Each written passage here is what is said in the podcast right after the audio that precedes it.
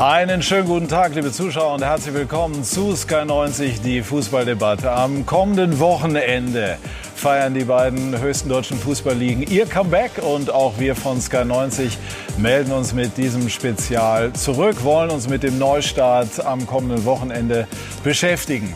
Ganz viele Menschen freuen sich darauf, hoffen auf Ablenkung in schweren Zeiten. Aber klar ist auch, es ist ein sehr ambitioniertes Unternehmen. Es wird nicht leicht. Gestern haben wir erfahren, dass Dynamo Dresden komplett in Quarantäne muss. Das Spiel gegen Hannover 96 fällt aus. Christian Seifert, der Geschäftsführer der DFL, hat gesagt, wir spielen auf Bewährung. Wie soll es auch anders sein in diesen Zeiten? Man versucht halt alles, den Neustart gelingen zu lassen. Wir wollen über alle Fragen, die damit zusammenhängen, sprechen mit dieser Runde, die ich Ihnen jetzt vorstellen darf. Ewald Lien, unser Sky-Experte, sagt, Spiele ohne Fans sind alternativlos, können aber natürlich keine Dauerlösung sein. Wolf Fuß, unser Sky-Kommentator, glaubt, dass sich alle zunächst erstmal an diese Rahmenbedingungen werden gewöhnen müssen. Und Julian Wolf, unser Kollege von der Welt, dort unter anderem zuständig für den FC Bayern, glaubt, dass der deutsche Rekordmeister am meisten von diesen Umständen profitieren kann. Und aus Leipzig zugeschaltet ist der Sportdirektor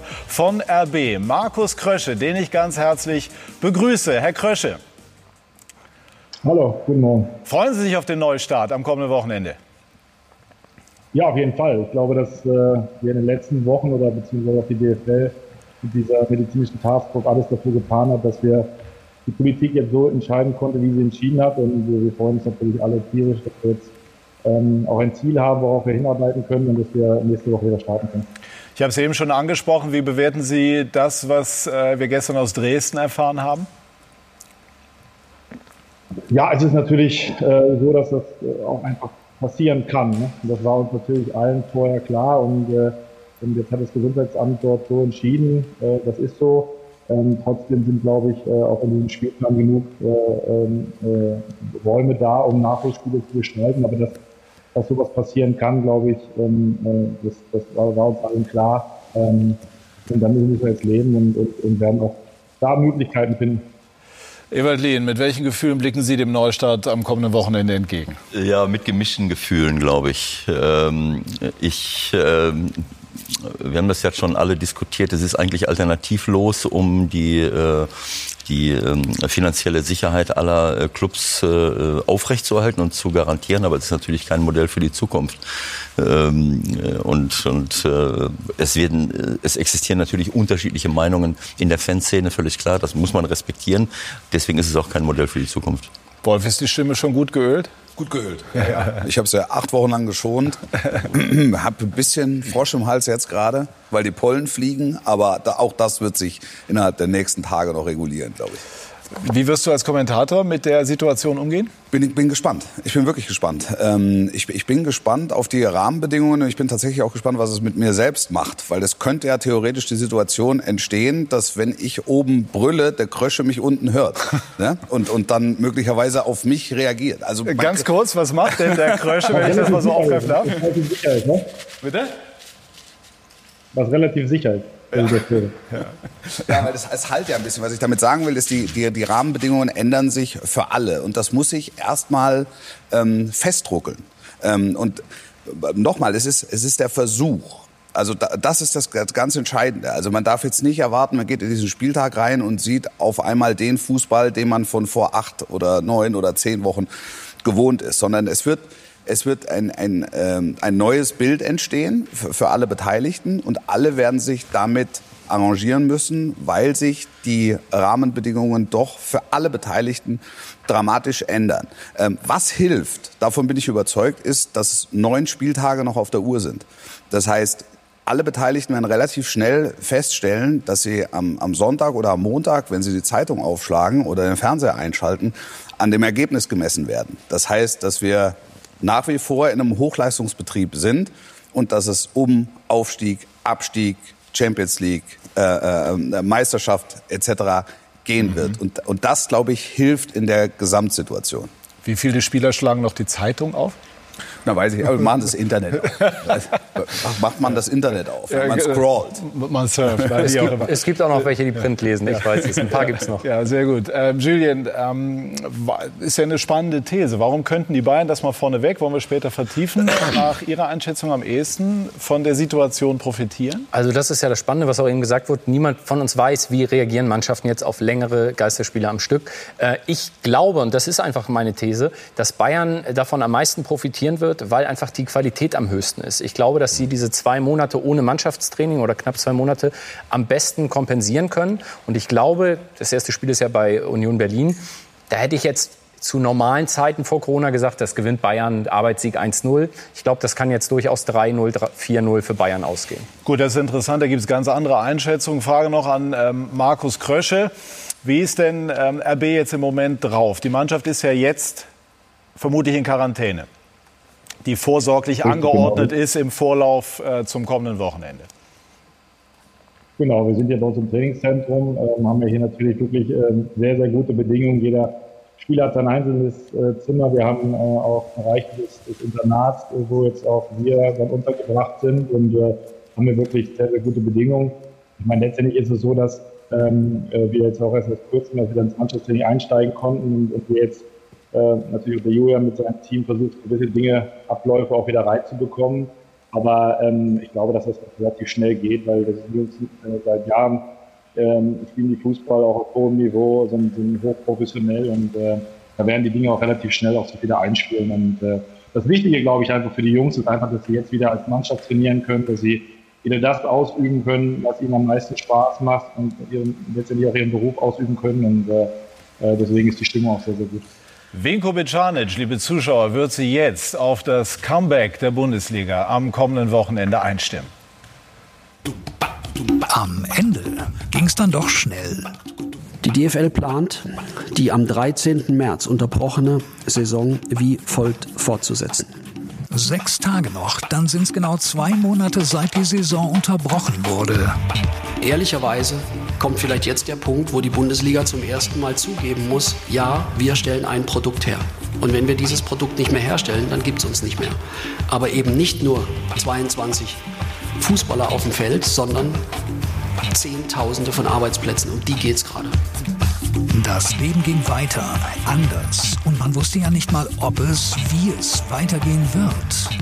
Man muss sich was einfallen lassen, auch Sky. Aus der Not wird eine Tugend und neue Formate entstehen, auch ohne Live-Sport. Wie immer. Von Fußballfans für Fußballfans. Herzlich willkommen. Ungekanntes kann Spaß machen. Die Digitalisierung des Alltags kann auch mal spielerisch vorangetrieben werden und das geschieht. Oberkörper, Krafttraining, also dass man das so ein bisschen mixt. Ein Tag so, ein Tag so, sonst ist es, glaube ich, langweilig, wenn man jeden Tag das Gleiche macht ähm, und laut Musik hören. Zusammenhalt wird wichtiger. In Zeiten erzwungener Vereinzelung. Viele Profis verzichten auf Teile ihres Gehalts. Für uns ist es einfach, einfach denke ich, normal, weil ähm, wir wollen natürlich den Verein helfen und andererseits natürlich, wir haben 850 Mitarbeiter bei Borussia Dortmund und ähm, die gilt es natürlich auch zu bezahlen und damit sie, damit sie einfach ähm, sich, sich keine großen Sorgen machen, machen müssen.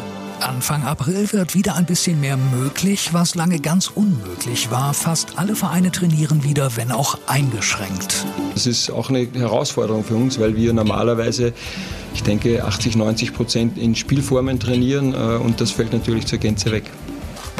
Ihre Hausaufgaben machen die Vereine trotz Krise. Die Hertha. Hier vorne hat sich keiner getraut. Die Hertha stellt ihren neuen Trainer vor. Wie eine Schulklasse, ne? Nach vorne will keiner hin, ne? Abstand halten, das ist richtig in den heutigen Zeiten. Mitte April aufatmen bei den Vereinen. Überlebensnotwendige Gelder fließen. Sky wird vom Partner zum Retter der Bundesliga in den Augen vieler. Anfang Mai viel deutet auf den baldigen Wiederbeginn hin, dass drei positive Tests aus Köln gemeldet werden. Zwei positive Spieler, der Rest ist negativ und ist nicht Kontaktperson 1 und deswegen können eben auch, ähm, äh, kann eben auch der Trainingsbetrieb äh, weiter fortgesetzt werden. Dass in Berlin der Spieler Salomon Kalou von allen guten Geistern verlassen ein jeder Vernunft spottendes Video veröffentlicht, es ändert nichts. Am Mittwoch macht die Politik den Weg frei. Ja, wir sind erstmal glücklich, dass die Entscheidung so getroffen äh, worden ist und äh, dass wir endlich wieder ein bisschen Fußball schauen können. Ja.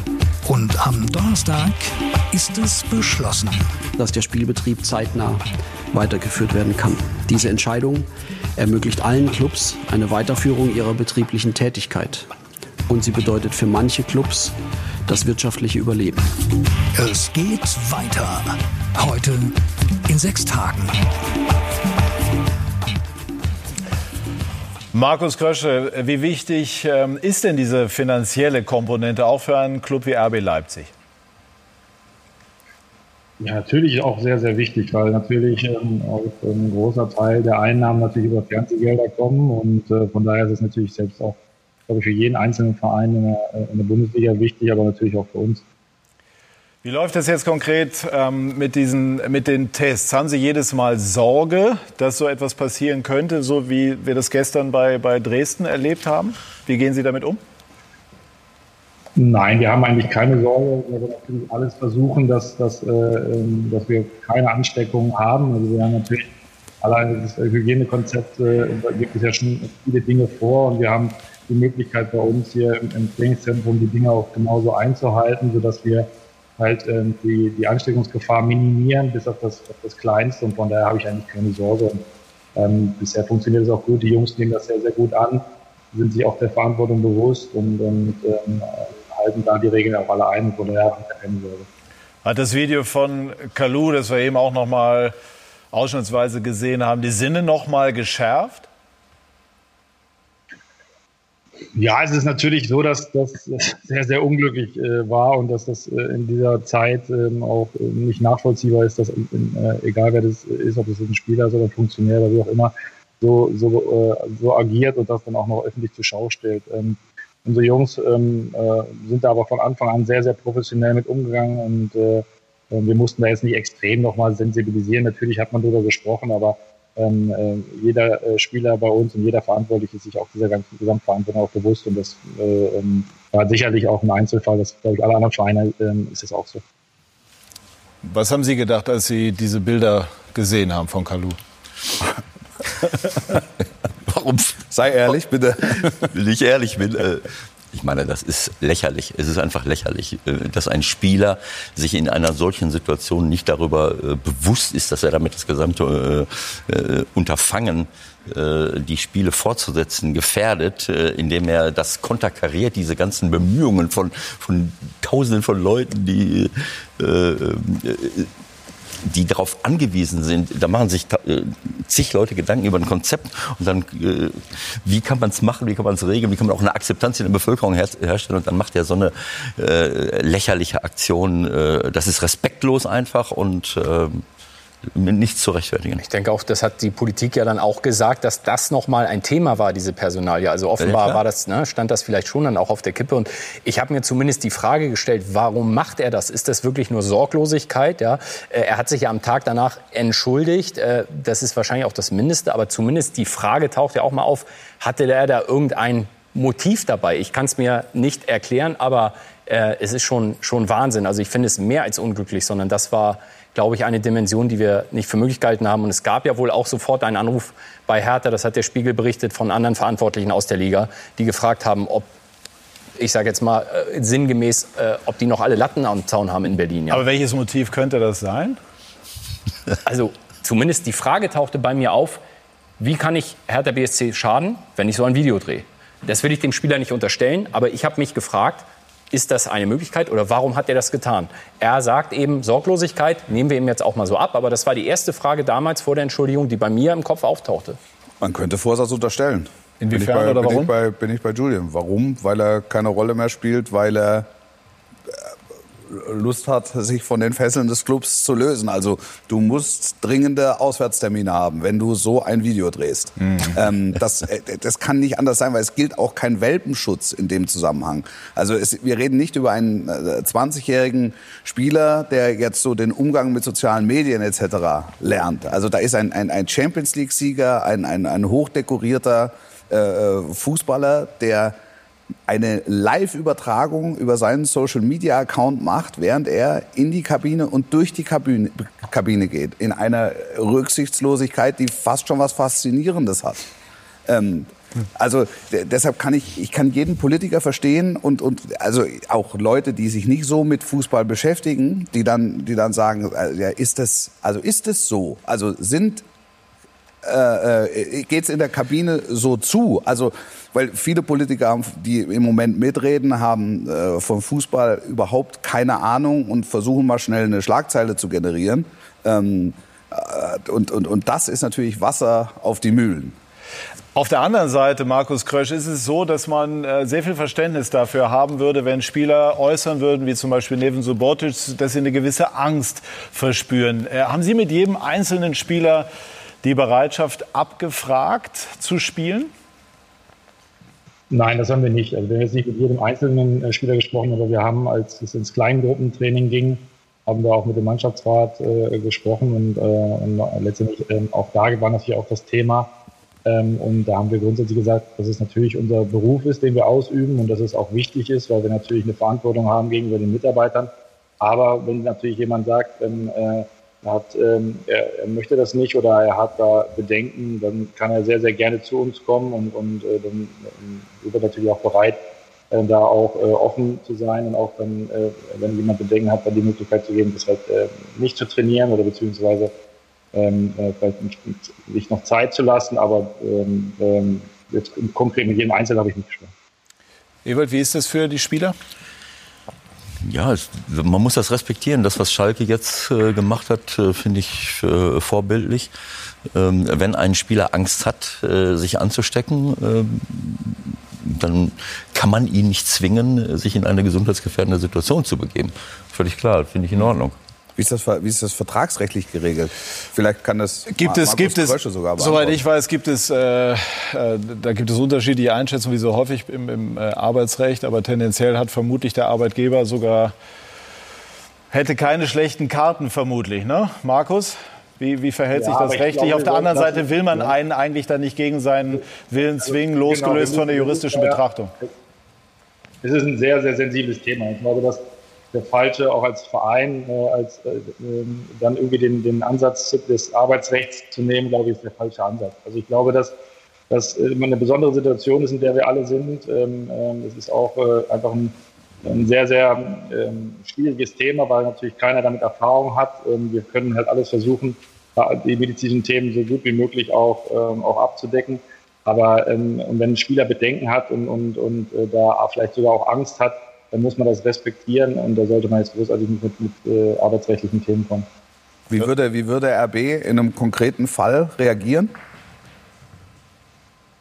Ja, wir müssten das äh, einfach auch mit dem Spieler besprechen, also warum und würden natürlich die Themen dann auch äh, einfach äh, alles offen besprechen, äh, warum er Angst hat, warum gewisse Dinge ähm, er Risiko oder warum er das Risiko sieht oder ähm, und versuchen natürlich dann aber auch ihm äh, dann äh, einfach die Möglichkeit zu geben und zu erklären, äh, wie sich gewisse Dinge ähm, verhalten, wie wir uns verhalten. Das haben wir aber schon die ganze Zeit auch mit den Spielern gemacht. Also wir haben sie immer informiert, wir haben unser, unser, unsere Ärzte, unsere medizinische Abteilung hat immer auch offen kommuniziert, wie können wir uns schützen, wie sind unsere Verhaltensmuster und haben von Anfang an eigentlich sehr, sehr offen, auch sind wir damit umgegangen, wie man sich verhalten, so wie wir uns alle verhalten müssen, damit wir halt die Ansteckungsgefahr so gering wie möglich halten.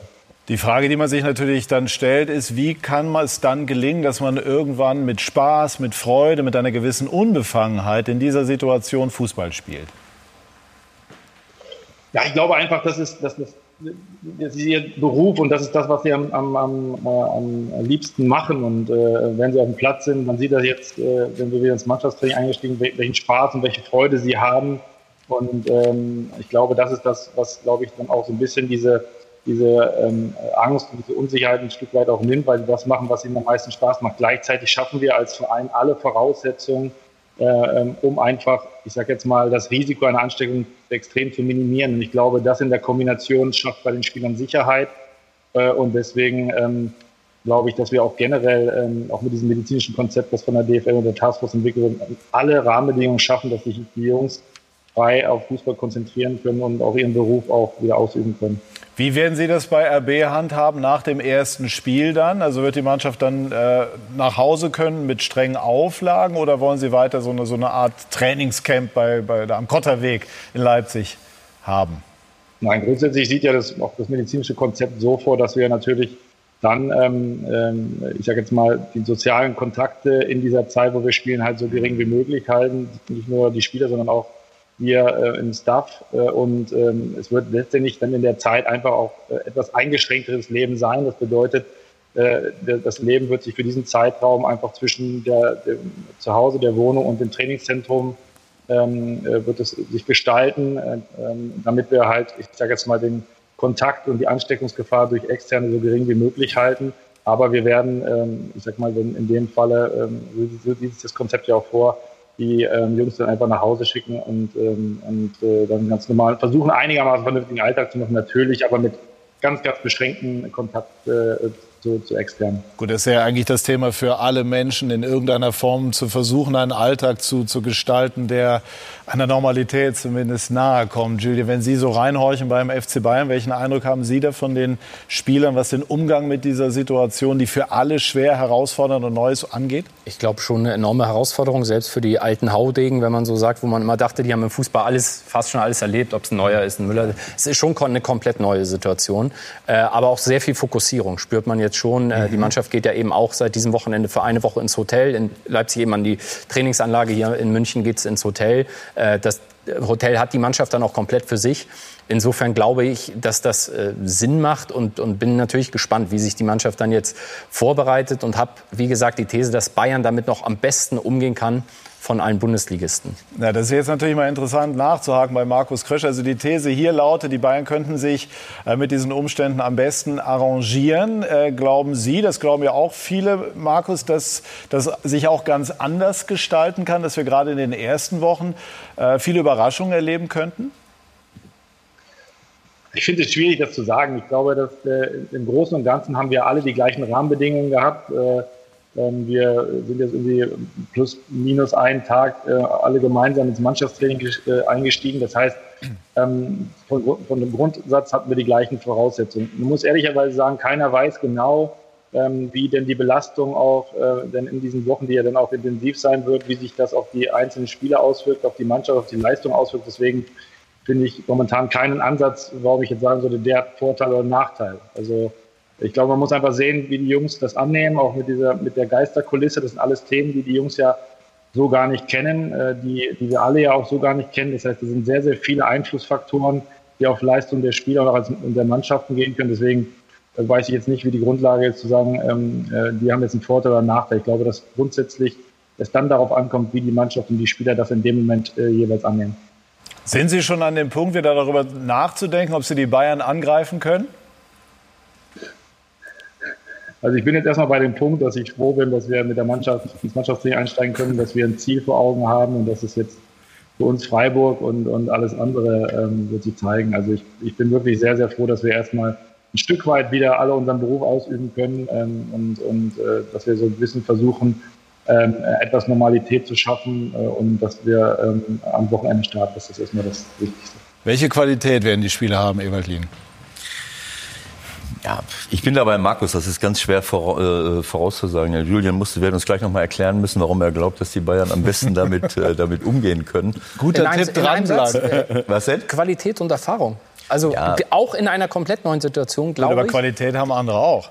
Natürlich, aber ich glaube, dass Bayern die mit die höchste in der Liga vom, vom Kader her ist wahrscheinlich unstrittig. Und ich glaube, Qualität macht sich nicht nur in der Technik des Passes oder des Schusses aus, sondern auch mental. Ne? Wie gehe ich mit so einer Situation um? Ich glaube, dass Bayern da besonders gut gerüstet ist. Äh, ich zähle die Top-Teams, um die Leipzig auch zu beruhigen, Leipzig und Dortmund sicherlich auch eher als, als andere Teams aus dem unteren Tabellendrittel. Ich glaube, da, wo, wo Qualität ist, ist auch in dieser Situation die beste Basis da. Aber äh, wir haben natürlich keinerlei Erfahrung mit, äh, mit Spielen ohne Zuschauer. Und ähm, bevor der Shutdown kam, haben wir ja das eine oder andere äh, Spiel schon erlebt in der Bundesliga 1 und in der, in der äh, Champions League Euroleague. Und äh, da sind auch Ergebnisse bei rausgekommen, die sehr komisch waren. Wenn ich zum Beispiel Bergamo in Valencia äh, sehe, glaube ich, war es. Mhm. Äh, Valencia, die zu Hause, wenn man im Mestalla äh, da mal sitzt, da brennt der Baum. Da, da kann kaum einer irgendwie was, äh, was, was rausholen und, äh, und die verlieren da sang- und klanglos.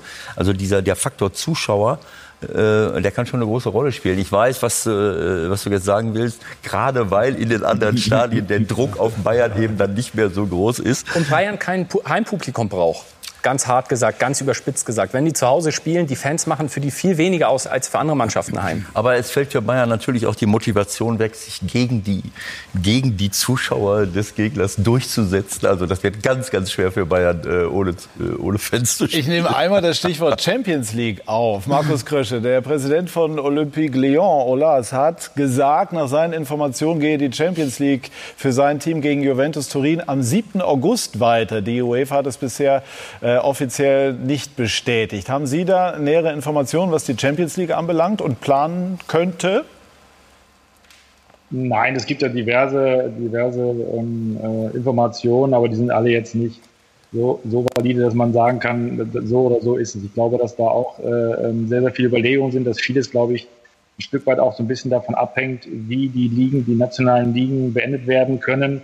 Ähm, und äh, das ist ja das, was auch gerade wichtig für, für alle, auch wirtschaftlicher Natur äh, ist, dass natürlich die Ligen auch in äh, anderen Ländern ähm, sich starten können, dann auch beendet werden können. Da glaube ich, hat die UEFA einen richtigen Schritt auch gemacht, das erstmal den Wettbewerb hinten anzustellen. Aber wann der genau weitergeht und wie genau in welchem Modus, wird man dann sehen, ist es noch nicht konkret. Gibt es denn da eine enge und engmaschige Informationspolitik, so wie es die DFL in der Bundesliga praktiziert hat offensichtlich? Ja, wir haben ja ähm, äh, auch einen Vereinsvertreter dann äh, ähm, bei der UEFA und äh, natürlich das, werden wir auch von der UEFA natürlich immer informiert äh, über die Schritte und auch über die DFL dann informiert. Also da gibt es auch einen reger Austausch. Natürlich ist man mit der nationalen Liga natürlich im viel, viel intensiveren Austausch, ist ja klar. Ähm, aber man ist da auch im Austausch und ähm, die versuchen ähm, da auch, äh, UEFA versucht da auch Lösungen zu finden äh, für, die, für die gesamten Mannschaften, dann die noch im Wettbewerb sind, für die unterschiedlichen Länder und ähm, das ist man im Austausch, aber natürlich ist es mit der DFL natürlich ein enger Austausch, als es jetzt im Moment mit der UEFA ist.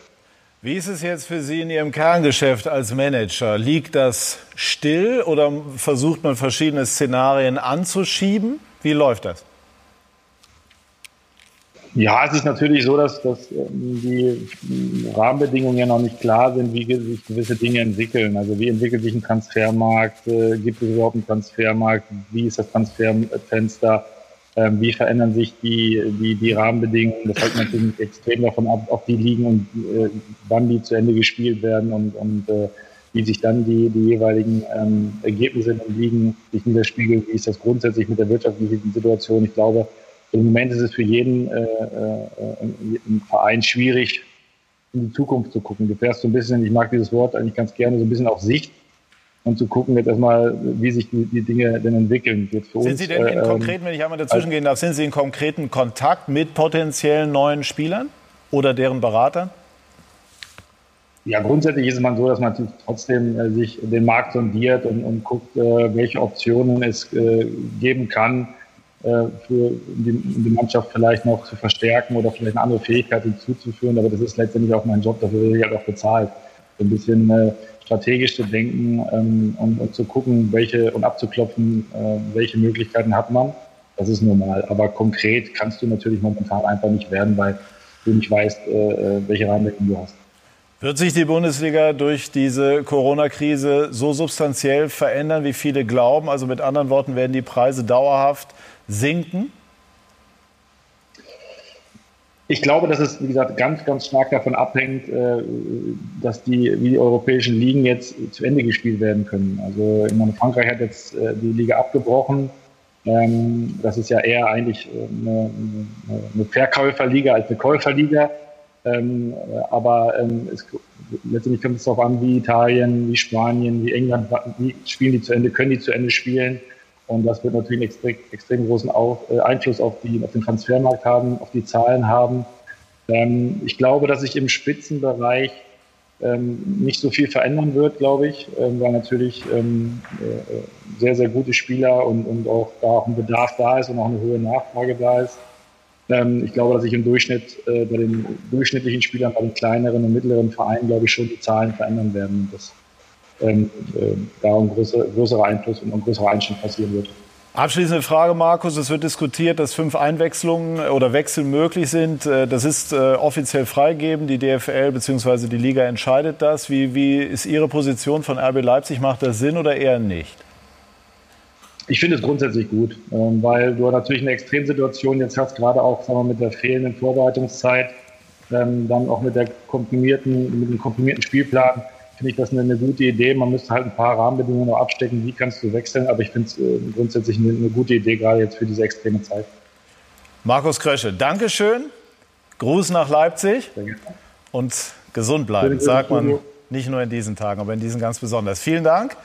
Alles, und alles Gute. Danke Tschüss, Markus. Ciao, ciao. Und ciao, äh, wir haben ja eben schon das Thema Bayern angeschnitten. Das werden wir gleich vertiefen. Und ich spüre schon in dieser Runde, und ich hoffe, Ihnen zu Hause geht es auch so, dass äh, es eine Vorfreude gibt und die vielleicht auch noch steigt. Auf das Comeback der Liga am kommenden Wochenende. Gleich melden wir uns zurück bei SK90, die Fußballdebatte.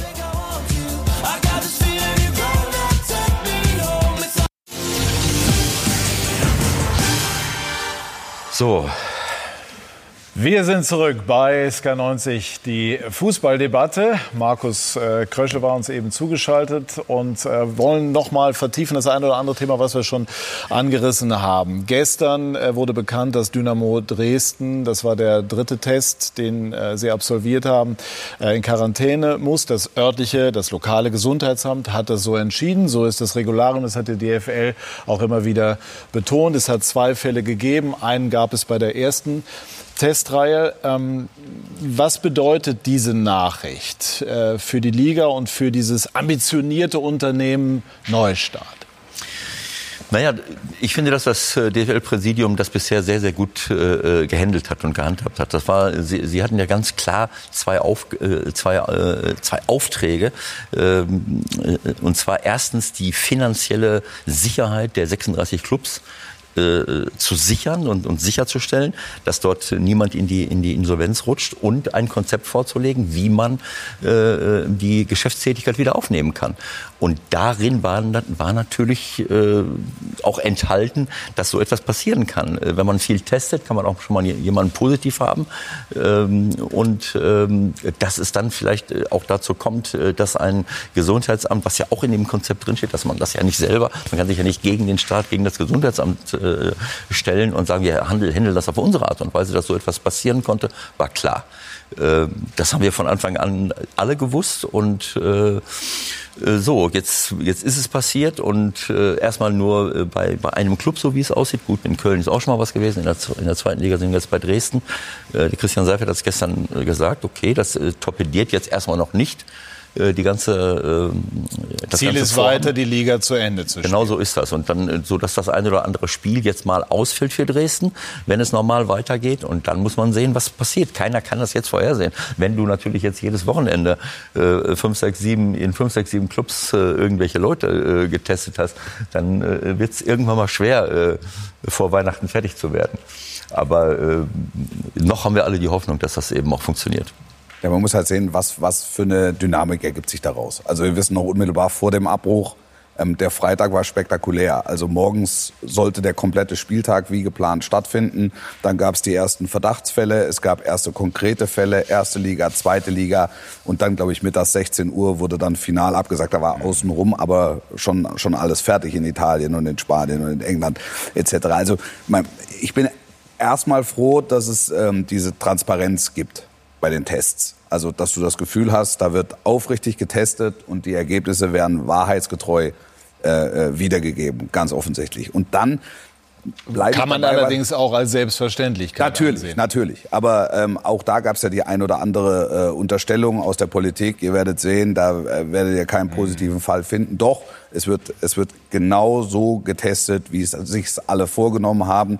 Und wenn man viel testet, ähm, dann, dann wird man auch den ein oder anderen positiven Fall finden. Man muss jetzt sehen, wie, wie weit ähm, weitet sich das aus, wie sehr greift es auf andere Vereine über und muss dann entsprechende Entscheidungen treffen. Ich bleibe dabei, was ich vorhin gesagt habe. Ähm, es ist ein Test, es ist ein, es ist ein Versuch. Keiner sagt, keiner weiß, ob es klappt. Und alle europäischen Ligen, die im Moment noch im Standby-Modus sind, also Frankreich hat abgebrochen, haben wir darüber geredet, die Holländer haben auch abgebrochen, aber alle europäischen Ligen gucken auf die Bundesliga und sagen, wie und beobachten, wie funktioniert das Testkonzept und wie funktioniert der Spielbetrieb. Ich würde sogar sagen, schon der Weltsport, glaube ich, würde ich sagen. Also NBA ja, also interessiert sich da auch, wie das ist das, Konzept kann das eine Schablone sein für Hochleistungssport auf der Welt generell? Und dann wird Woche für Woche, werden wir hier sitzen oder werden auch die Gelehrten äh, sitzen und die Hygienebrüder und die Mediziner und werden sagen, ja, funktioniert, wir, ne- wir gehen in den nächsten Spieltag oder sagen, jetzt macht es keinen Sinn mehr. Ich glaube, wer, wer, hat das gesagt, auf Sicht fahren? Also äh, wir, wir Auf hangeln Sicht fahren uns. haben alle gesagt. Ja, okay. Also alle sagen, ich Ja. sage, wir denken in der, in der, in der Bundesliga, glaube ich, von, von Spieltag zu Spieltag und fahren gut damit. Hm. Erstmal. Ich denke auch, die, ich glaube, das Konzept hat wirklich die, die Berechtigung, diese Chance zu bekommen. Und Seifert hat ja auf der Pressekonferenz diese Woche auch das mit einem Selbstbewusstsein vorgetragen, stellvertretend für die DFL, dass er sagt, es kann eine Blaupause sein. Aber gleichzeitig auch schon immer gesagt, auf Bewährung. Und es wird ein Spielbetrieb, wie wir ihn nicht kennen. Und es gibt Parameter, die in die eine Richtung ausschlagen können oder in die andere. Ich denke aber, die Chance ist richtig und wie du gesagt hast, auf Sicht. Anders geht es jetzt nicht. Wir würden am liebsten alle jetzt sagen, jetzt wird sicher gespielt bis, 24, äh, bis 34. Spieltag und es wird nichts passieren. Nur wer von uns kann das sagen? Wir, wir, wir dürfen nicht vergessen, dass da ist ein, ein Wirtschaftszweig, der ums wirtschaftliche Überleben kämpft. Und das ist erstmal zu respektieren. So wie es in jeder anderen Branche auch ist. Bei den Hoteliers, bei den Gastronomen, bei den Mittelständlern, bei den Künstlern etc. etc. So versucht der Fußball zu überleben mit, äh, mit, mit seinen Profiklubs. So, jetzt, ist, jetzt liegt das Konzept auf dem Tisch, die Chance ist da. Und jetzt, jetzt gucken, ob es praktikabel ist oder eben nicht. Das Problem ist halt, äh, dass man im, äh, im Supermarkt nicht unbedingt auf Tuchfühlung gehen muss, äh, um, um einzukaufen. Bei uns äh, macht es schon Sinn, die Abstandsregeln nicht einzuhalten im, äh, im Fußball. Aber äh, ich finde die Diskussion teilweise auch unfair. So wie du es gerade gesagt hast, es ist auch ein Wirtschaftszweig. Es wird immer so reduziert auf die Fußballspieler und auf die, auf die die Spitzenkräfte, die auch äh, äh, viel Geld verdienen. Es geht hier auch um Zehntausende von Arbeitsplätzen. Es, Über äh, 50.000, glaube ich. Ne? äh, in der Bundesliga drumherum Leute, die davon auch leben, die, die äh, gastronomisch unterwegs sind, die in den Medien äh, unterwegs sind, überall und nirgendwo ähm, äh, haben, wir, äh, haben wir auch Arbeitsplätze zu sichern. Deswegen finde ich es immer unfair, dass man darauf guckt und sagt, ja, äh, sie versuchen so viel Geld wie möglich äh, zu generieren. Ich glaube, Das- das bezieht sich gelegentlich auf die Extreme, die es ja gegeben hat. Das ist eine Diskussion, die wir auch noch äh, führen können. Mein Eindruck ist, dass es gut und sinnvoll war, dass sehr deutlich auch kommuniziert worden ist, ja, es geht auch, vielleicht sogar in erster Linie, ums Geld. Also das, das ist ja nichts anderes als ehrlich. Frage ist natürlich, äh, wenn man hört, dass der eine oder andere Club schon nach kürzester Zeit finanzielle Schwierigkeiten haben soll, wie nachhaltig gewirtschaftet worden ist. Aber das sind ja die Fragestellungen, die man auch hat. Ich würde es gerne einmal äh, wieder konkretisieren und zwar mal beim Branchenprimus nachfragen, in äh, fast doppeldeutig gemeint. Uli Köhler und FC Bayern. Uli, regnet's noch? Kannst du ohne Schirm oder? Es regnet, es regnet. Ich habe ihn Aber weggeschmissen. du Für euch stehst- stelle ich mich auch in Sehr den gut, Regen. aber genau, aber du, du stehst es durch. Ähm, hast du schon äh, etwas äh, durchsickern hören, wie, wie Verantwortliche beim FC Bayern ähm, das ähm, bewerten, was wir gestern aus Dresden gehört haben? Hier in der Runde ist eigentlich die Meinung, naja gut, es war im Grunde nicht und ist nicht wirklich überraschend. Also ich habe schon zugehört die ganze Zeit, das ist nicht wirklich überraschend, aber die Jungs sind alle in Quarantäne und deshalb gab es auch noch keine Infos bis daher. Aber ich glaube, man sieht das auch beim FC Bayern genauso.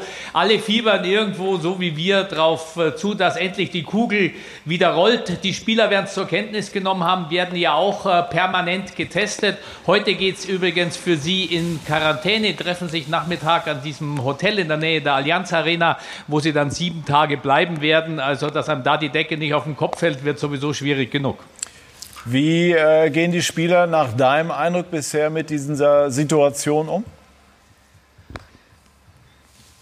Also sehr positiv. Also der berühmte Pep Guardiola Gedächtnisvorhang um das Trainingsspielfeld ist ja immer zugezogen. Wir können nicht reinschauen. Aber weil drumherum öffentliches Gelände ist, können wir zuhören. Und da habe ich gestern oder vorgestern beim Training zugehört und da ging es richtig ab. So wie Ewald Lienen sich das als Trainer wünscht. Es war laut, es war dynamisch, es war voller Emotion und ab und zu ist auch ein Ball ans, äh, ans Gitter gekracht von innen. Das heißt dann im Umkehrschluss, das Tor ist noch nicht so richtig getroffen worden, aber da haben sie ja noch ein bisschen Zeit. Wir haben hier äh, die These im Raum von Julian Wolf vertreten, dass die Bayern diejenigen sein könnten, die mit der Situation am besten äh, umgehen werden. Allein deshalb, weil sie mutmaßlich die größte individuelle Klasse im Kader haben, die sie dann auch am schnellsten wieder abrufen könnten. Wie siehst du das als langjähriger Bayern-Experte?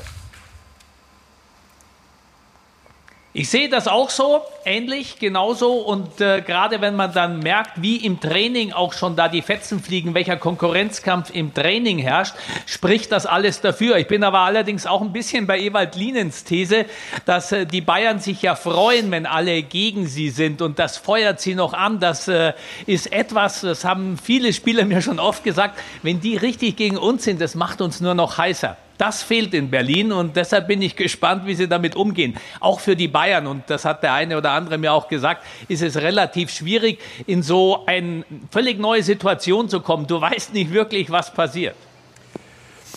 Wie geht ähm, Hansi Flick das Ganze an? Die Trainer sind ja in dieser Situation auch äh, ja, an einem Punkt, wo sie extrem viel Flexibilität jetzt aufbringen müssen, wo sie auch ihre gesamte Persönlichkeit, Erfahrung und so weiter mit in die Waagschale werfen. Also Hansi Flick äh, macht alle seine Trainingseinheiten so wie gewohnt und äh, im Gegensatz zu Julian Nagelsmann, soweit ich weiß, hat er noch nicht geübt, wie nehme ich die Maske ab, wenn ich was reinschreien will, um sie dann wieder aufzusetzen. Das wird ja auch noch hochinteressant, aber vielleicht hat er den einen oder anderen, der das dann für ihn machen kann. Auch das ist ja für Trainer eine völlig neue Situation. Was schreist du rein? Der Gegner hört mit. Was sagt der Schiedsrichter? Also wir werden viele lustige Dinge wahrscheinlich erleben, die so noch nie da waren. Wie wird die Rudelbildung Bildung ausschauen, darf man dann auf 1,50 zum Schiedsrichter hinlaufen und ihn dann so beschimpfen. Und äh, was ist mit dem Torjubel? Wer zieht das Trikot aus? Thorsten Legert ist nicht mehr mit dabei, keine Ahnung. Ja, also Torjubel soll ja, so wie ich gehört habe, mit den, mit den Füßen. Da, da Rudelbildung, wir, ey, keine gute Idee. Ey, da müssen wir aufpassen, dass wir ja. da nicht komplett lächerlich ja, machen. Ja. Also wir, wir spielen, wir, wir reden über eine Kontaktsportart. Also das darf schon auch nach Profifußball aussehen und hoffentlich ist da keiner mit erhobenem Zeigefinger außenrum mit der Befugnis, dann möglicherweise noch den Schiedsrichter zu informieren, wenn falsch gejubelt wurde. Mhm. Also aber Rudelbildung, glaube ich, ist das, jetzt in dieser Phase. Naja, Rudelbildung wird ja so oder so geahndet. Genau. Also genau, das ist ja ein, ein, ein, ein ahndungswürdiger Vorgang, auch ohne Corona. Also dementsprechend soll der Unparteiische da durchaus seines Amtes walten. Aber dass spontane Freude und, und, spontaner Jubel zum Ausdruck gebracht wird und dann nicht nur der große C in die Mitte gehalten wird von jedem. Evalin übt das. Ja, wir zwei, wir, wir, wir, zwei ja. versuchen es. Also, ja, das, das, also das, das, das hoffe ich, dass sich das so zurechtruckelt, dass es da keine Instanz gibt, die das moniert. Ja, es gibt ja auch äh, die Verdopplung einer Deckung zum Beispiel, dass jemand äh, versucht, jemandem den Ball wegzunehmen, kommt ein zweiter oder dritter hinzu. Ja. Das ist ja auch eine Art Rudelbildung. Das können wir ja nicht wegnehmen. Und dann, äh, wenn, wenn das da ja, ich, ich hoffe, dass es dabei bleibt. dann kann ich doch nicht beim Jubeln sagen, nee, du darfst jetzt nicht dahin gehen. Also dann müssen wir es gleich lassen. Ja. Aus Trainersicht, Sie äh, haben immer und coachen sehr engagiert.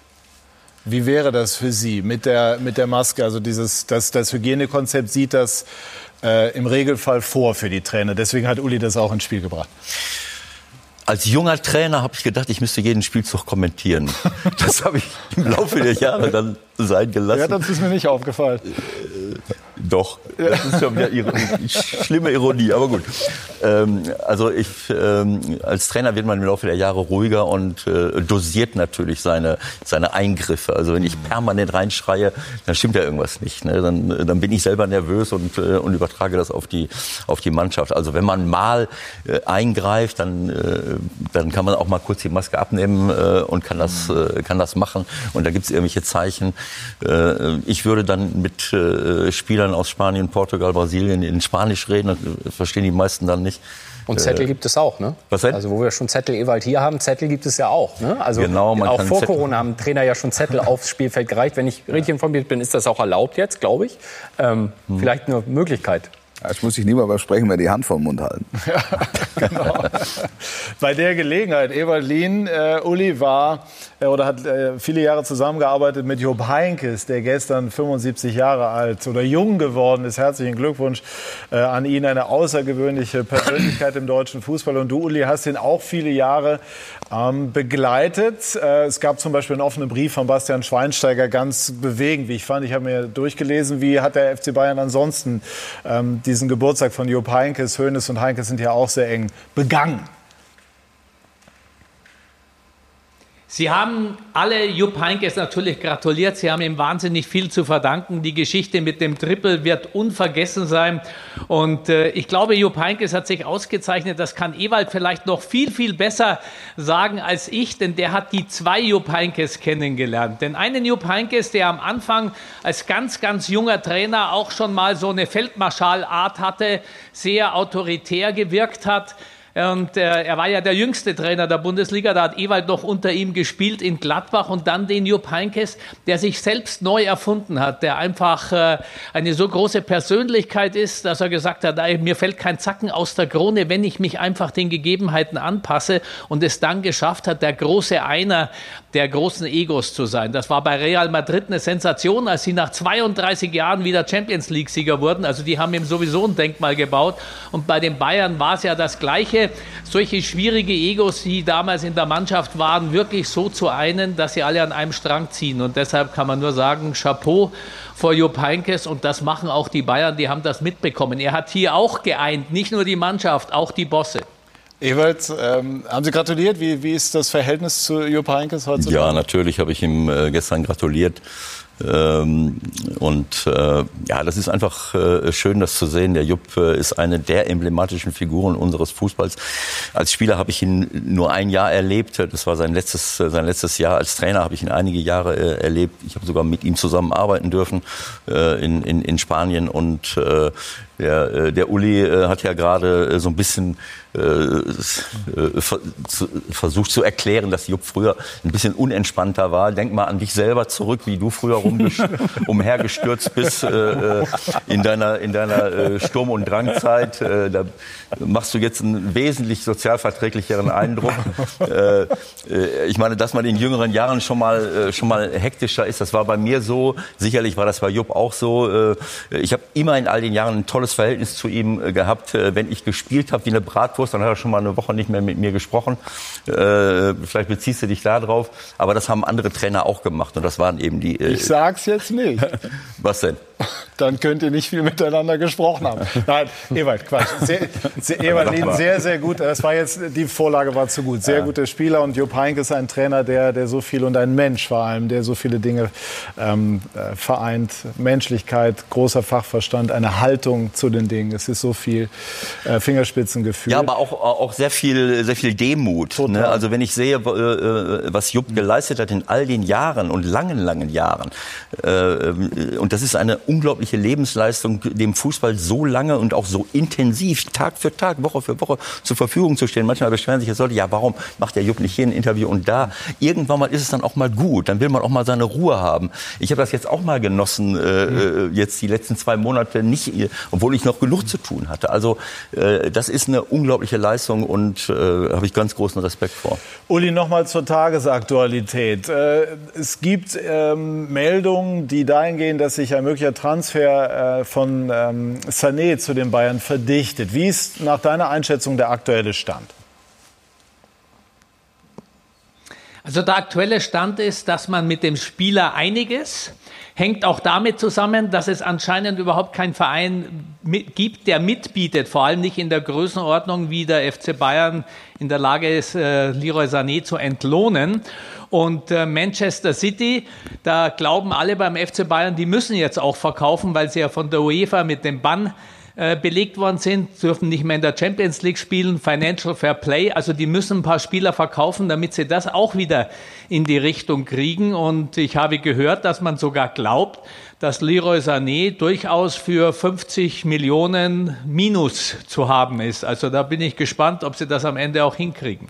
Okay, also das wäre ein Preis, der, das hängt natürlich mit der aktuellen Situation zusammen, deutlich geringer wäre als das, was ursprünglich im Raum stand. Julian, wie sind eure Informationen in puncto Sané und Bayern?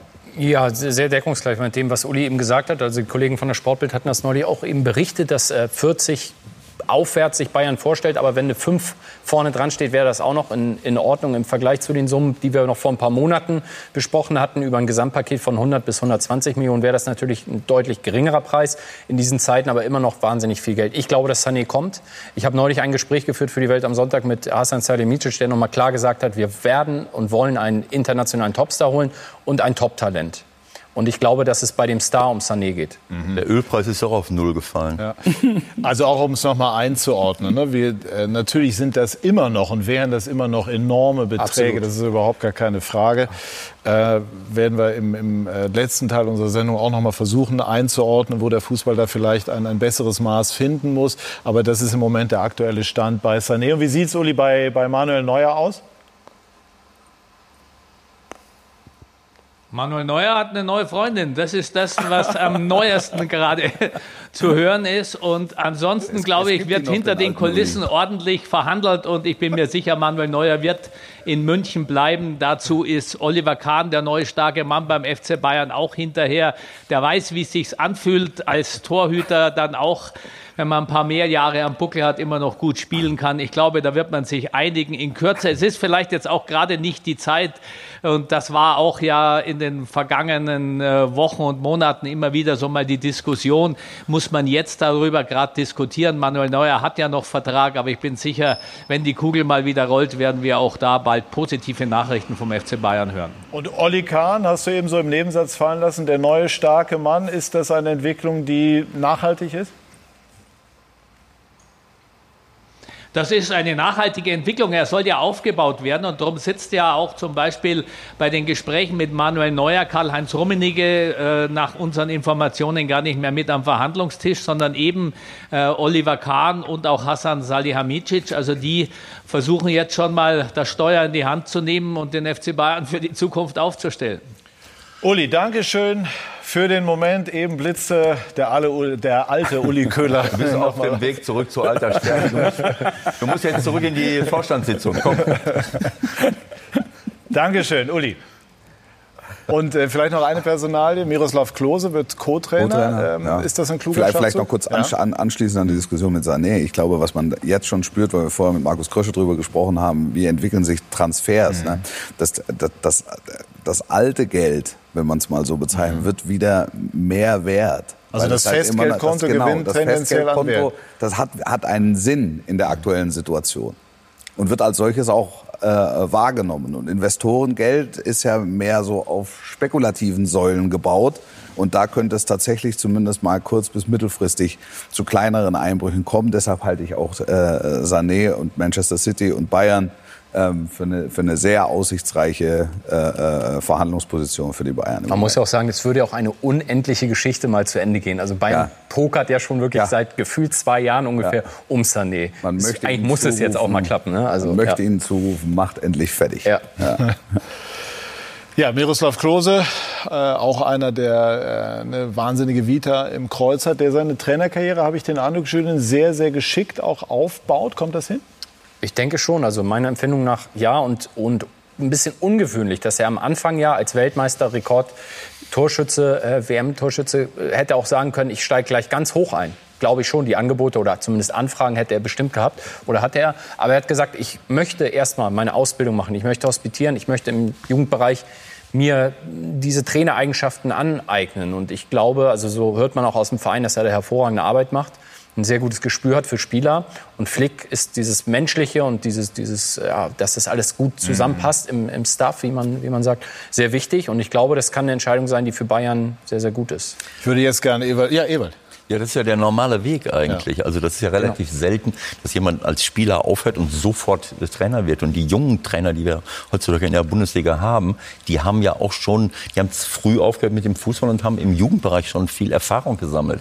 Äh, und das ist eigentlich der richtige Weg. Früher war das in, in, in Holland zum Beispiel immer so, dass Leute, die Top-Trainer, ob es Van Gaal war, Co. Adriansson, wie sie alle hießen, dass die äh, auch in Frankreich in den Nachwuchsleistungszentren, die haben dort äh, erstmal sich die ersten Spuren verdient verdient, haben äh, reingerochen, haben Jugendarbeit gemacht und wurden dann irgendwann mal Cheftrainer. Weil das ist eben auch nicht ganz so einfach äh, mit Anfang 30 äh, und ohne ja. Erfahrung als Trainer plötzlich vor einer Profitruppe zu stehen. Ja. Insofern finde ich den Weg, den er da geht, äh, sinnvoll und vernünftig. Ich würde gerne noch mal zu dieser ähm, These kommen von Julien. Die Bayern werden die Profiteure oder könnten die Profiteure sein. Ich meine, dass die Bayern vorne weg sind, wäre jetzt egal unter welchen Umständen keine Überraschung. Aber äh, Ewald Lien wollte da eine beherzte Gegenrede noch mal präziser formulieren. Ich weiß nicht, ob Uli, äh, Uli hat es ja schon gehört, was ich ich habe es gar nicht, ich habe es gar nicht öffentlich hier gesagt. Wahrscheinlich ist er hier eingegangen.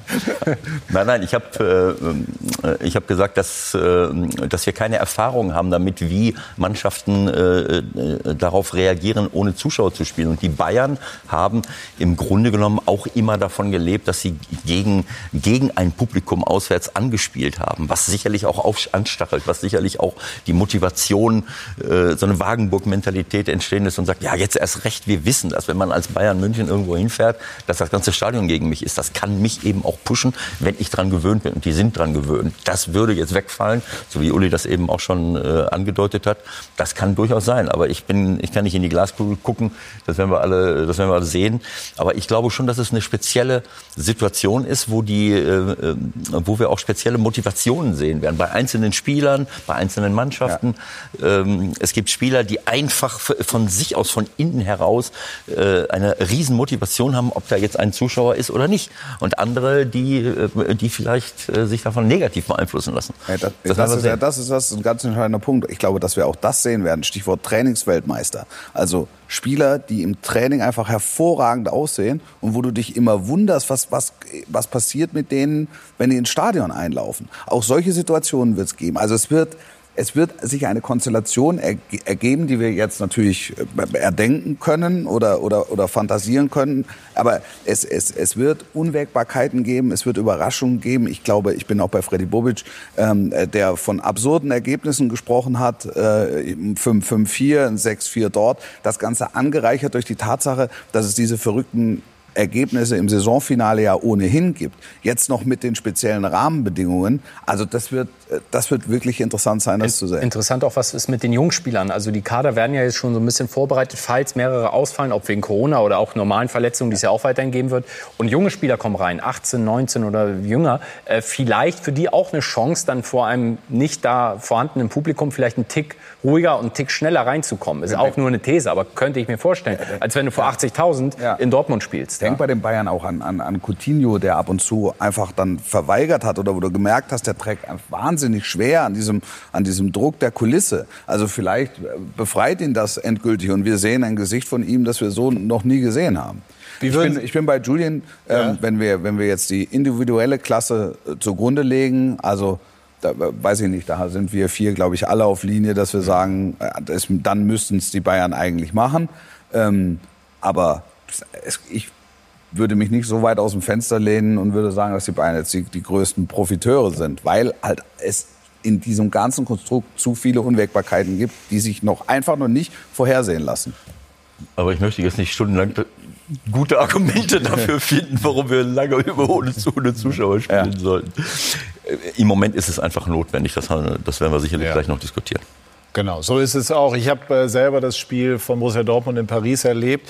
Das Spiel ist schon etwas anders. Waren die Zahlen gab es auch nachher ja. her etwas weniger direkte Zweikämpfe, weniger intensive Läufe, dafür mehr Spielfluss im Sinne von Nettospiel. Ja, und trotzdem hast du bei Borussia Dortmund das Gefühl, dass es herrschte so eine gewisse Teilnahmslosigkeit. Mhm. Da war der Ball drin, der Birki holt die Kugel raus, so komm, wir spielen weiter. Also das hatte ich hatte den Eindruck, Paris Saint-Germain hat es ernst genommen und für Dortmund hat es so Trainingsspielcharakter. Auf einmal hat einer abgepfiffen und sie waren ausgeschieden. Die einen sind äh, auf den Umlauf geflitzt, wo draußen 5000 standen. Das sollte es die jetzt noch ein bisschen äh, im Turnbeutel hatten und die anderen sind verschwunden und das ja. so. Ähm, also du musst die Umstände hast, annehmen. Hast, Wer mit den Umständen beim, ich habe hab mir die Daten ja. noch mal angeguckt ja. vom, vom Rhein-Derby Gladbach ja. gegen Köln. Also das ist, es gab weniger intensive Zweikämpfe, es gab ganz wenig Provokationen, ähm, es gab ähm, zwei gelbe Karten, zwei für Foul, eine für Spielverzögerung. Also was für, ein, für so ein Derby maximal ungewöhnlich ist. Und deshalb wird es auch interessant sein zu sehen, wie nächstes Wochenende. Äh, Sehr gute Überleitung. Die hatte ich jetzt beinahe schon so im Kopf. Als hätte ich schon mal gemacht. Genau, wir werden nämlich gleich über dieses Derby sprechen. Das heißt Welcome Back Bundesliga. Und bei Sky, liebe Zuschauer, können Sie an den ersten beiden Spieltagen dieses Comebacks die jeweilige Konferenz in der ersten und in der zweiten Liga free on air sehen. Also das ist äh, nicht nur das, aber das ist ein Angebot von uns für Sie. Und gleich werden wir unter anderem sprechen über das bevorstehende Revierderby bei Sky 90, die Fußballdebatte.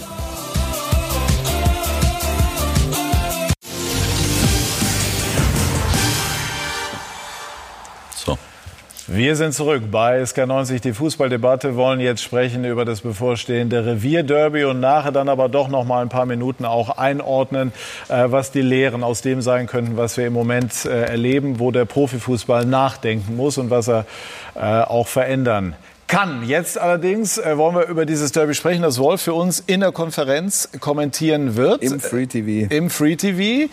Ähm, wie, wie gehst du da ran? Keine Ahnung. Wirklich, ich kann es nicht sagen. Man kann zu Hause am Schreibtisch sitzen und kann sich in so eine Geisterkulisse reindenken. Aber das ist ja so skurril und so absurd, dass man es auch nach einer Minute schon wieder sein lassen kann.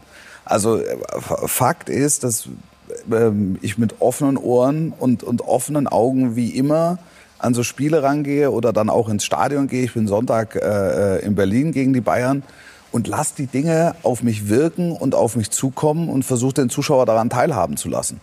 Und irgendwann wird sich eine Situation ergeben, wo man dann ausschließlich äh, um, äh, über Fußball redet. Und ich hoffe, dass wir diese Situation relativ schnell ähm, herbeiführen können. Ich glaube, wir haben jetzt gerade. Hast du den Eindruck, dass die Fans äh, in Teilen jedenfalls ihren Frieden mit den Geisterspielen machen, einfach weil sie ich, wissen, ich, es gibt keine Alternative, ja. wenn man nicht den Spielbetrieb einstellen Ich, ich glaube, dass, ich glaube, die Fans sind, sind gespalten mhm. einfach, weil, weil du weißt, es ist was anderes, ohne Zuschauer zu spielen, als mit. Das wirst du auch relativ schnell rausfinden. Also Geisterspiele sind nicht das gelobte Land. Ewald, Ewald hat es gesagt. Aber es geht im Moment nicht anders.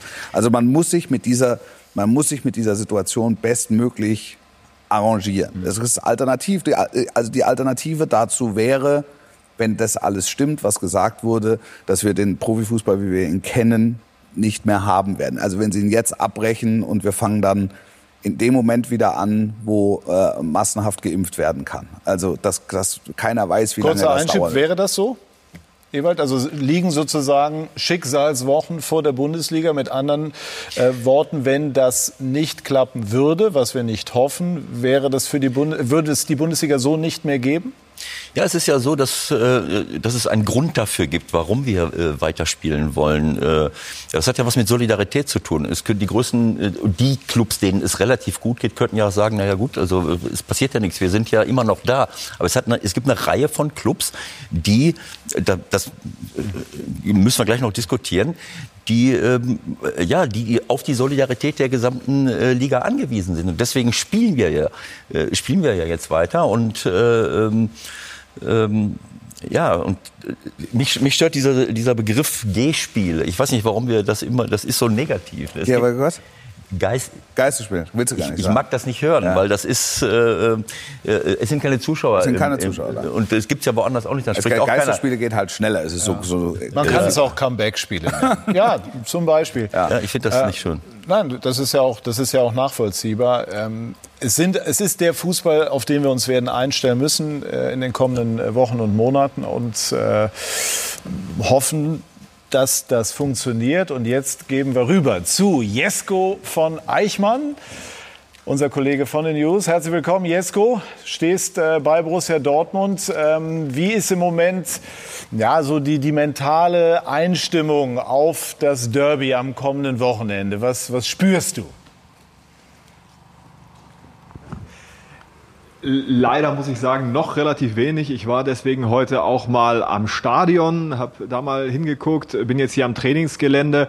Die Spieler auf jeden Fall versuchen das Ganze, oder der ganze Verein Borussia Dortmund versucht das mit so einer ja, Trainingslagermentalität hinzukriegen, diese Corona-Quarantäne so zu nutzen, dass sie eben die Spieler wirklich auf den Punkt einschwören und eben auch diese psychologische Komponente irgendwie berücksichtigen. Haben ja auch gerade wieder einen Sportpsychologen mit Philipp Laux an Bord geholt, war früher schon mal hier auch bei den Bayern schon gewesen.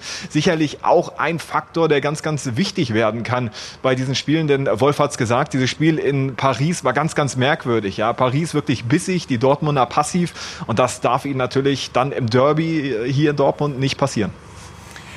Und ähm, wie ist der BVB jetzt im Moment aus deiner Sicht äh, sportlich unterwegs? Also an welchem Punkt ist Trainingsintensität und, und, und wie wettkampffähig wäre der BVB jetzt schon?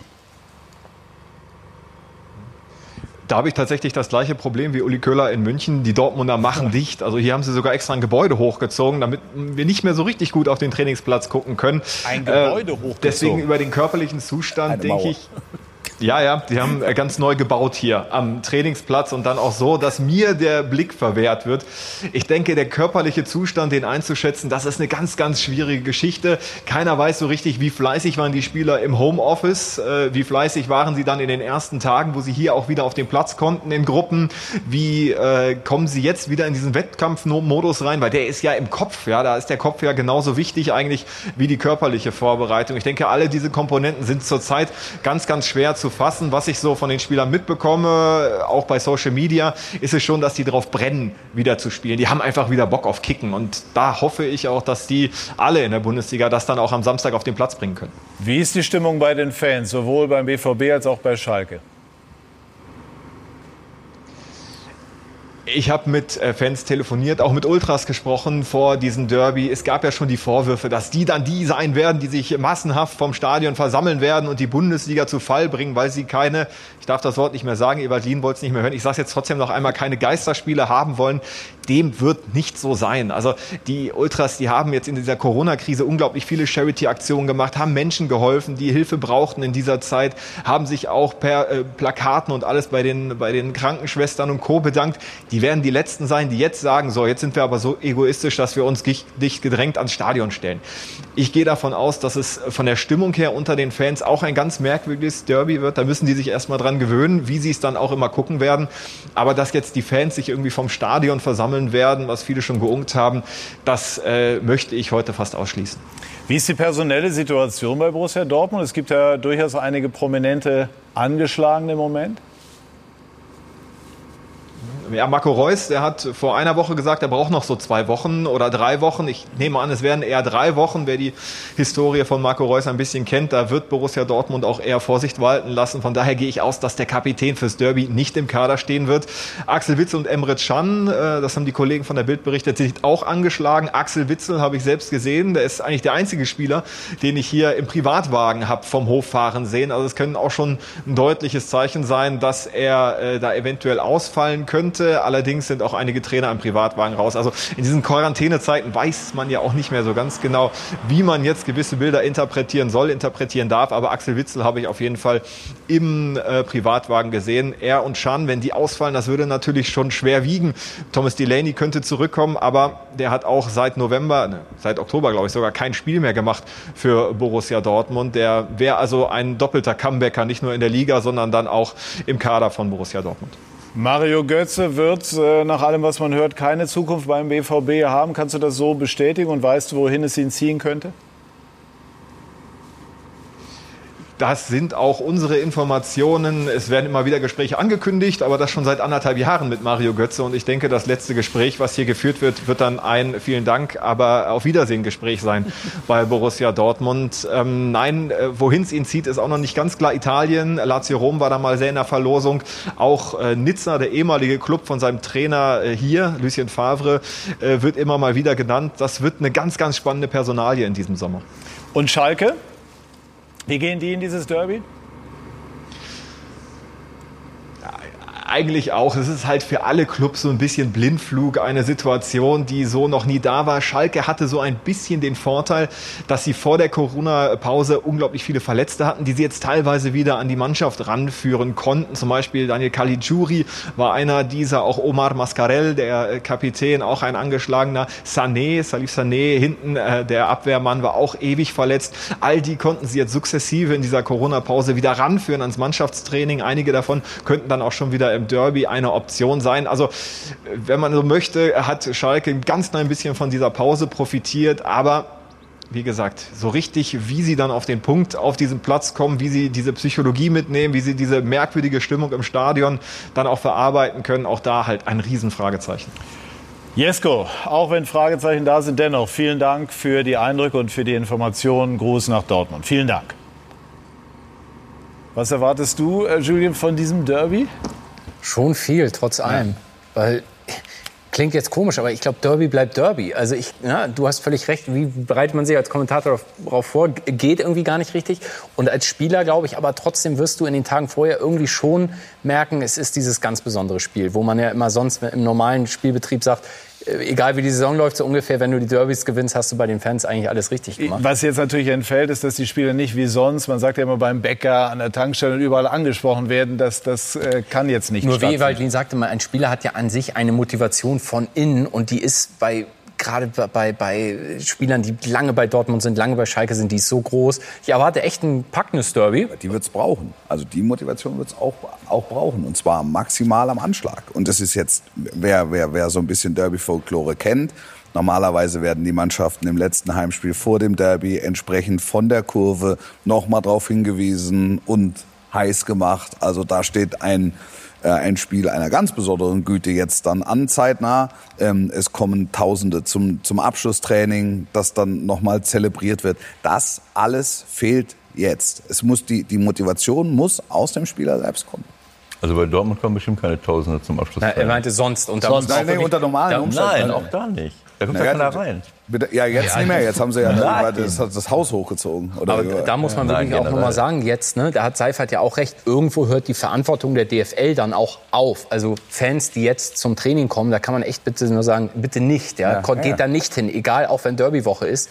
Das wäre jetzt völlig falsch. Ist es generell so, dass das Ganze nur gelingen kann, wenn jedem einzelnen Beteiligten bewusst ist, dass er da eine Verantwortung fürs Große und Ganze hat? Ja, natürlich. Das kannst du auch noch niemandem abschieben. Kannst du nicht sagen, ja, aber die DFL hat das oder wir als Reporter oder die Fans als Fans. Ja, aber ich habe doch meine Freiheitsrechte. Nein, man muss sich doch jetzt an, an das halten, was, was irgendwie angesagt ist. Und das wär, alles andere wäre doch Wäre doch eigentlich Wahnsinn, sehe ich zumindest so. Und ich glaube auch, dass die Leute das Bewusstsein haben. Ich glaube nicht, dass es große Fußballpartys irgendwo zu Hause geben wird mit 50 Leuten vom Fernseher. Ja, dadurch, dass und Sky jetzt an den ersten Beispielen äh, free sendet, ist ja dann auch die Möglichkeit da, genau. für jeden zu Hause Und zu ich habe auch den Eindruck, dass die Fans, ich glaube, es war eben auch schon erwähnt, dass die Fans schon auch diese Vernunft haben und nicht jetzt zum Stadion gehen werden. Freddy Bobic hat es ja auch noch mal betont, macht es nicht. Und Karl-Heinz Rummenigge auch, kommt jetzt nicht zum Stadion. Es gibt nichts zu sehen von außen, mhm. lasst es einfach. Ja, weil Paris, das war damals noch eine andere Zeit auch. Mhm. Die, die, die, das war alles noch, die war Situation noch so ein war anders. Schwebezustand irgendwie. Genau, aber da war es so. Und ja. da kann man wirklich nur sagen, da ist jeder verantwortlich dafür und lasst das sein. Ne? Ewald Jupp Heynckes, über den wir eben gesprochen haben, hat im Kicker am Montag in einem bemerkenswerten Interview unter anderem ähm, gesagt, ihr habt ihn auch im Interview gehabt, äh, Teile jedenfalls des Fußballs waren unmoralisch. Ne? Also ich, das bezog sich auf finanzielle Exzesse und so weiter. Ähm, was sollte der Profifußball aus dem lernen, was wir jetzt in den vergangenen Wochen und Monaten erleben? Ja, ist, das ist ein Thema, was, was ja nicht nur für den Fußball gilt, sondern das gilt von, für unsere Gesellschaft generell. Wir sehen ja jetzt, was, äh, was für eine Art von Wirtschaft wir haben, dass Millionen Menschen äh, von Not bedroht sind, wenn, äh, wenn der nächste Gehaltscheck nicht kommt. Äh, dass Zehntausende von kleinen und mittleren Unternehmen in ihrer Existenz gefährdet waren. Äh, und der Fuß, Profifußball gehört mit dazu. Und da geht es eben nicht um die großen äh, Spieler, äh, die hochbezahlten Leute, sondern es geht auch um Zehntausende von Arbeitsplätzen. Und äh, ich finde, und ich glaube, dass da innerhalb der DFL auch schon viele und innerhalb der Vereine schon viele auf dem richtigen Weg sind, dass wir nachhaltige und vernünftige Wege brauchen, wie wir das in der Wirtschaft auch brauchen. Was bedeutet das genau? Das bedeutet, dass wir, ähm, dass wir uns verabschieden müssen von diesem kranken Wachstumsgedanken, den wir ja überall haben. Wir, äh, die Leute wollen uns erzählen, dass eine Wirtschaft immer weiter wachsen muss. Warum? Damit einige wenige äh, Dividenden äh, bekommen, äh, damit wir eine noch größere äh, Einkommens äh, Ungerechtigkeit in der Verteilung haben. Äh, äh, äh, das bringt doch alles gar nicht. Und genau das Gleiche, wenn jetzt wieder Rufe laut werden, ja 50 plus 1, das ist komplett daneben aus meiner Sicht, weil genau das hat uns dahin gebracht, wo wir jetzt sind. Dass eben immer mehr Gelder ausgegeben werden, dass wir, ähm, dass wir uns in Größenordnungen bei Gehältern, bei Ablösesummen bewegen, die unanständig sind, das was Jupp sicherlich äh, gemeint hat. Und moralisch hat er, glaube ich, gesagt. Ja, ja, ja, das haben wir sicherlich auch in anderen Wirtschaftsbereichen. Aber hier brauchen wir natürlich auch die, die Akzeptanz aller Menschen. Wir spielen für die Leute Fußball äh, und es kann nicht sein, dass wir, äh, dass wir die Existenz von Vereinen gefährden, indem, wir, indem jeder glaubt, wir müssen noch mehr Geld und noch mehr Geld und noch mehr Geld ausgeben. Diese Solidarität, die wir jetzt hier sehen, und die notwendig ist, hat auch ein bisschen was damit zu tun, dass alle versuchen, irgendwie mitzuhalten. Teilweise auch. Getrieben? Getrieben? Ja, getrieben, aber auch in dem Versuch, äh, äh, sich äh, in die erste Bundesliga zu kommen mit teilweise sehr kritischen äh, Finanztransaktionen, äh, äh, dass man Gelder akquiriert, die normalerweise das nicht hergeben. Wenn ich anfange, ohne jetzt Namen nennen zu wollen, wenn ich anfange, zukünftige TV-Margen an Investoren zu verkaufen, um jetzt plötzlich viel Geld zu haben, damit ich aufsteige oder damit ich mich halten kann, damit ich mithalten kann mit den Größeren und irgendwann mal äh, dann plötzlich äh, kein, äh, kein Geld mehr habe und dann auf die Solidarität aller angewiesen bin, dann stimmt irgendetwas an dem System nicht. Völlig richtig. Und gleichzeitig finde ich das auch wahnsinnig schwer, das zu leben. Weil klar, immer höher, immer weiter, sagen wir jetzt rückblickend, war ein Fehler. Und gleichzeitig, was ist, was ist genau das Gegenteil ist Stillstand. Ne? Also, dass die, die, die Vereins sich messen mit der Premier League, die dann nach Asien gegangen ist, die ganzen Touren gemacht hat, USA und so weiter. Bayern hat ein, äh, New York, in New York ein Büro aufgemacht, Dortmund auch in Asien. Das waren natürlich auch alles Entwicklungen, um weltweit mitzuhalten, um mit den anderen Ligen mitzuhalten. Also es gab auch eine gewisse Legitimation dafür oder ein Argument zu sagen, okay, wir, wenn wir weil wir alle sagen immer, die Premier League war die beste oder ist die beste Liga der Welt. Wenn wir da mithalten wollen, müssen wir global auch agieren. Als Beispiel, ein Aspekt. Das konnte man schon auch nachvollziehen. Wer will denn da das mithalten? muss auch gesagt Wer sein, will ne? denn mithalten? Bayern München, äh, Borussia Dortmund, Leipzig, Leverkusen, keine Ahnung. Und auf Wiedersehen. Es Na, geht doch nicht darum, äh, Champions League-Sieger zu werden. Es geht darum, unseren Fußball zu erhalten. Und ich muss das, was wir jetzt im Fußball erlebt haben, das hat uns in der Wirtschaft dahin gebracht, dass wir jetzt von einem Klima, von einer Klimakrise bedroht äh, äh, sind, die, die das Überleben großer Teile äh, der Menschheit gefährden. Und deswegen, es ist für mich nicht akzeptabel, dass wir immer weiter wachsen müssen. Eine Wirtschaft ist auch, die ist für, die, für den Menschen da. Wenn wir, das, der Begriff Gemeinwohlökonomie, ich muss nicht immer größer werden. Es reicht auch aus, wenn ich produzieren kann, äh, alle können davon leben und es ist in Ordnung. Wir wachsen nur deswegen, weil einige wenige davon profitieren Ich, ich meine, nur hätten wir vor drei Monaten hier gesessen und ich hätte gesagt, oh, wir haben als Deutsche, Deutschland hat so lange in der Champions League nicht gewonnen und international nichts gewonnen, hätten alle zugestimmt. Ja? Und da, das Nein, war doch ich immer, nicht. Nein, das da interessiert immer, mich seit nicht. 2013 ist nichts gekommen. Bayern es gibt aber andere, die es interessiert.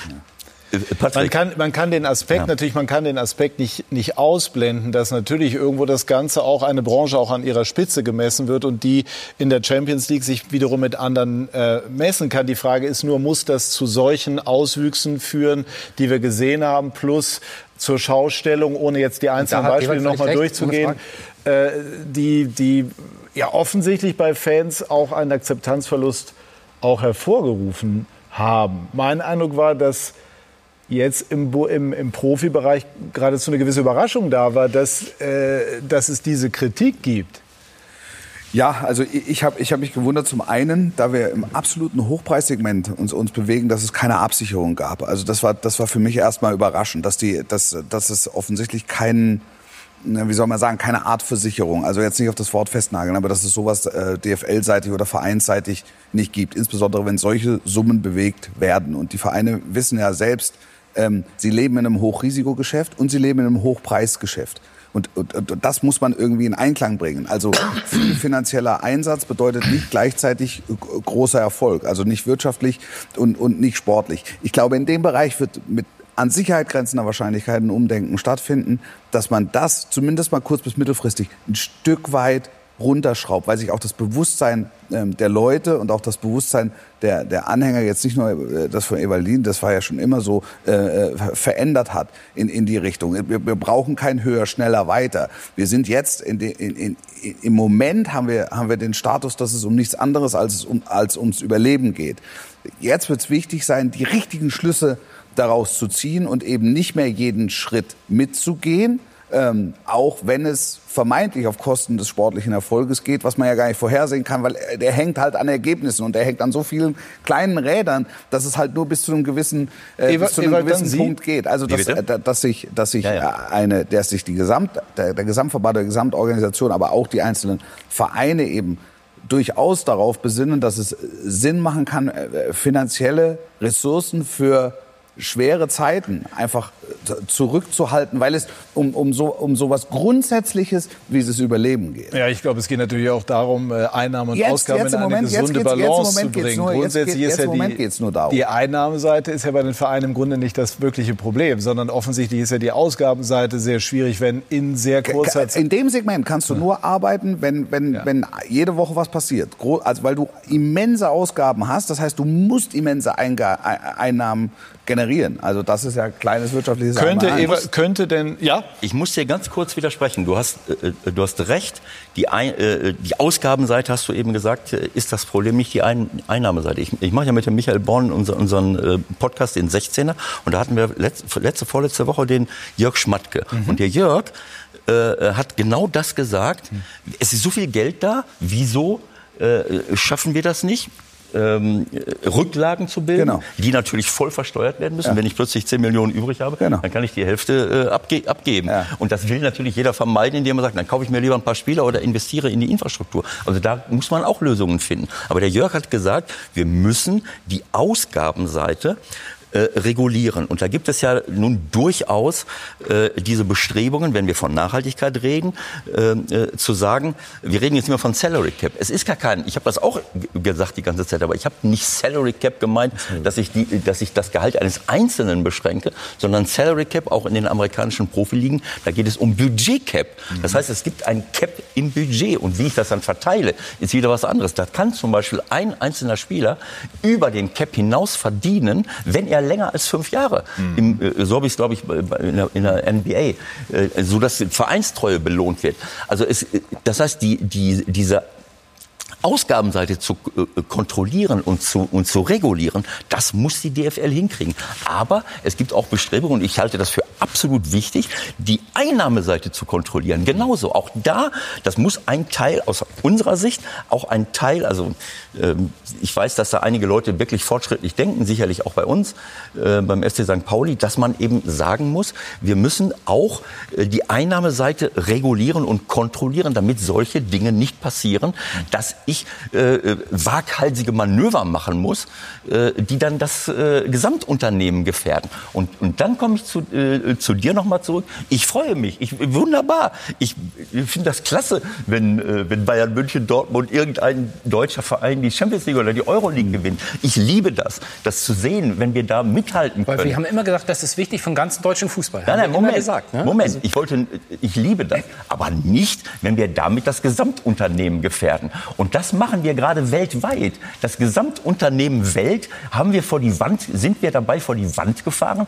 weil wir genau diesen, dieses grenzenlose und rücksichtslose Wachstum zugelassen haben. Und im Fußball müssen wir das genauso eindämmen. Das, die UEFA muss mitziehen, die FIFA muss mitziehen. Unsere Basis ist hier in unseren Ligen. Und da kann es nicht sein, wenn wir das Aber, Ganze... das, aber ist das dass wir das praktikabel, bitte? Ist das, ist das pra- praktikabel? Ist es umsetzbar? Ist es Natürlich, es muss realitätsnah? umsetzbar sein, so wie es in, in der Wirtschaft auch überlebenswichtig ist, weltweit. Es müsste dann tatsächlich mindestens Ja. im Fußball im europäischen Kontext, Ja, das stößt, 100%. Also das ist ja- das das ist mal- stößt das auf das recht oder kann auf rechtliche Schwierigkeiten stoßen. Aber Christian Seifert hat gestern im ZDF gesagt, also da, dass das mit Sicherheit jetzt auf der Agenda steht und sich da überhaupt erstmal aber da, gedanklich da, aber da fällt dem, da, da fällt dem. Scheich vor Schreck der Rembrandt von der Wand. Diese Also- Taskforce und dann- Zukunft, ja, diese Taskforce Zukunft, die Seifert ja auch angesprochen hat, ist doch wahrscheinlich eine gute Idee, dass man sich wirklich zusammensetzt und überlegt, was haben wir daraus gelernt. Ich glaube, die Zeit ist nach Corona, wenn es die gibt oder wie lange uns das bleiben wird, es wird auch wieder schnelllebiger dann zugehen. Also man wird auch vermutlich, glaube ich, dann schnell auch vieles vergessen, über was man jetzt redet. Ja, die Gefahr besteht natürlich. Und wenn du aber eine Taskforce hast, die vielleicht Sachen festhält, auch mit, mit diesen Ideen, kann das natürlich helfen, wenn du, wenn du die irgendwie verschriftlichst Ich glaube, oder wirklich eine grundlegende Einsicht grundsätzlich wäre ganz gut, überhaupt erst mal zu sagen, vielleicht